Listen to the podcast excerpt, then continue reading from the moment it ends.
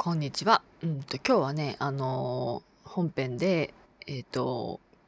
息子たちが NICU からね、退院してきて結構すぐの頃のことを、まあ、思い出しながらまた話をしてるんですけどもでもちょっとねやっぱりあの記憶が曖昧っていうかあのなんだっけおっぱいを吸う時なんかも最初なんかガリってかじられると痛いみたいな話もあの あの話してるんですけどもいやいやちょっと待てよと。あの聞き返して思い出してみるといやいや最初は歯が生えてないから痛くないんだよなっていうのを思い出したりとかしてだからちょっとねあれって思うところもあるかもしれないけどもうん。でもね最初の頃私うんやっぱおっぱいを噛まれたんじゃないけど多分ね吸われ方が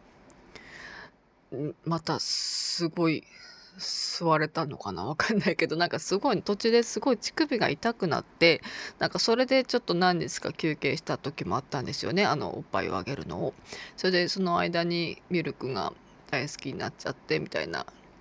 感じだったっていうのをちょっとあのお話をした後でまた思い出したりしたのであの今ちょっと話してますけども。なのであの本編これから始まる本編の方とはちょっとうんとんってんって違うなっていうとこもあったので最初にちょっと付け足しておこうかなと思いました。ではではどうぞ。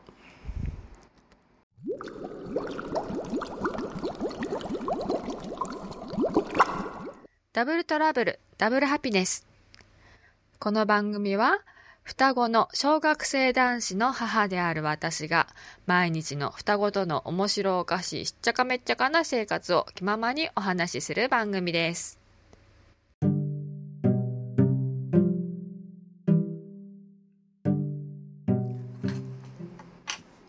うん。そう、それであの、なんだっけな、あの、双子育児のこととか、うんと、なんだろう、こうやって音声配信とか、それからあの、書き出したりとかして、また思い出しているくうちに、なんだろう、たくさんまたあの、今、生まれたての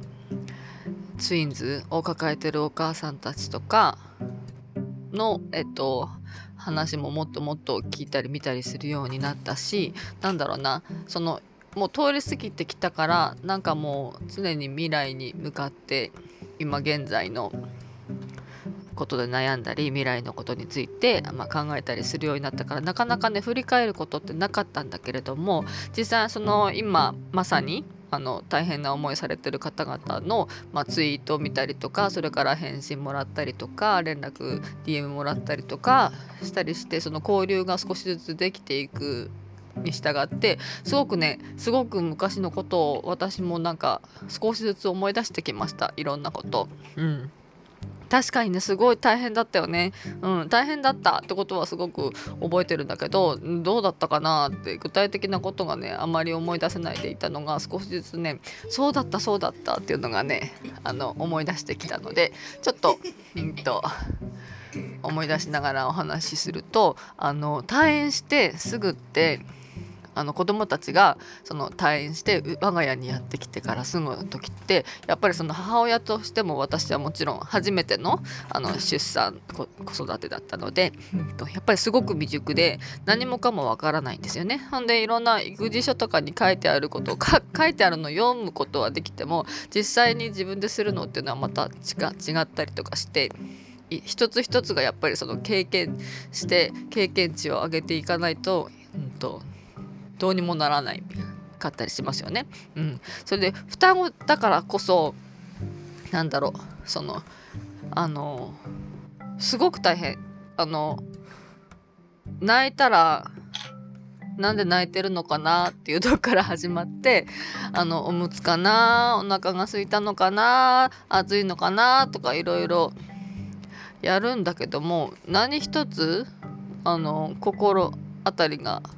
見当たらないっていうか何が原因で泣いてるのか分かんないみたいなことがあの2人いっぺんに来るんですよね。そんでまあテンパるんですけどそれであとはうんとミルクとかおっぱいのタイミングとかそれから寝るタイミングとかも最初バラバラだったりとかするのでそうするとあの母は一時も眠れないみたいな。一人が眠ると一人が起きてほんで一人がおっぱい終わると一人が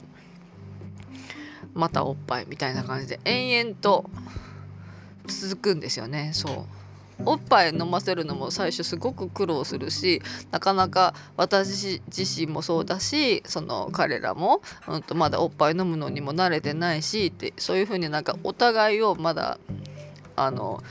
分かり合ってないっていうんですかね。何だろう。このしっくりき合ってないところからのスタートになるからそれが2人抱えてたからもう最初ヘトヘトになるのは当たり前だったよなって今にしてみれば、うん、思ったりします。だからとにかく、まあ、少しずつ慣れていくに従ってあそうかそうかってタイミングを合わせるようにあのお母さんがコントロールしなきゃいけないんだなっていうこともすごくあの意識してやるようになりました。じゃないとあの一切眠れないんで本当に眠れない。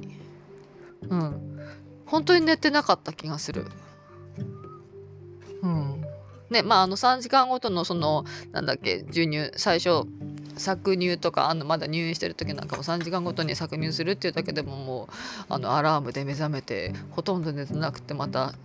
あのもがきながら搾乳してああ終わったと思ってまたちょっと寝たらまたすぐに次の搾乳の時間みたいな感じだったん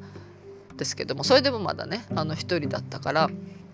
自分一人だったらあの寝る時間はねちょっとでもあったけど2人が退院してきてそれで3時間ごとにとかなったらもうめちゃくちゃもう本当にもう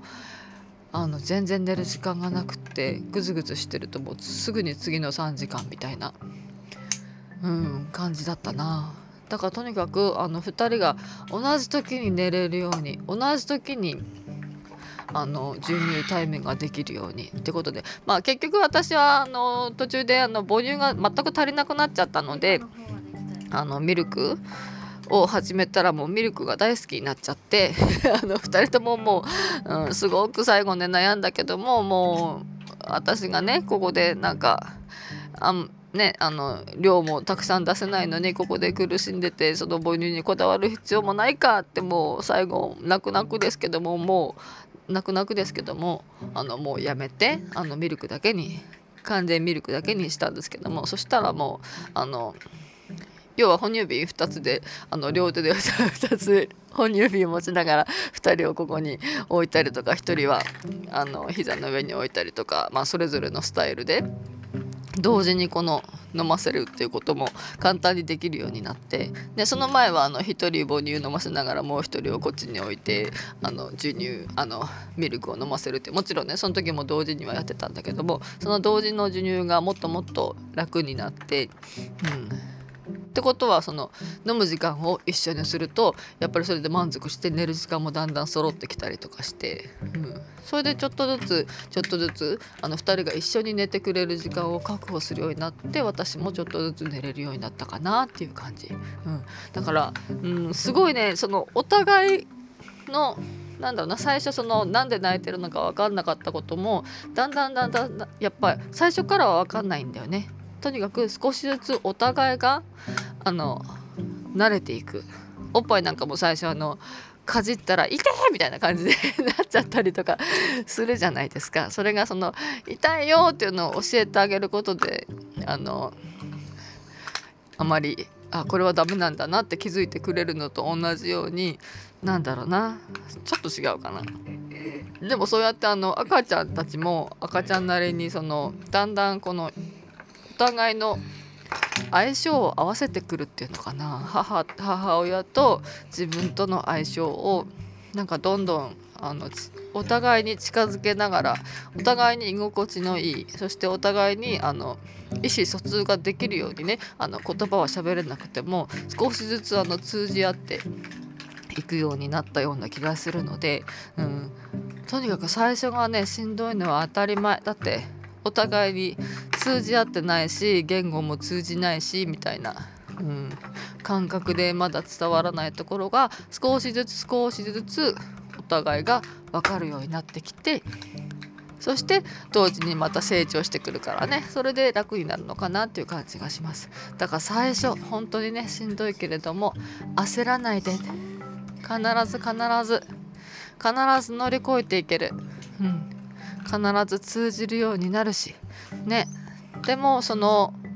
コツみたいのはやっぱりそのタイミングを2人の一緒に寝てくれるタイミングを合わせるとかそうすることで自分の睡眠も確保できるようになったりとかするからそれって結構ねあの本当経験しなければそして意識しなければそれできないままもしかしたらずっと苦しかったのかもしれないなとかも思ったりして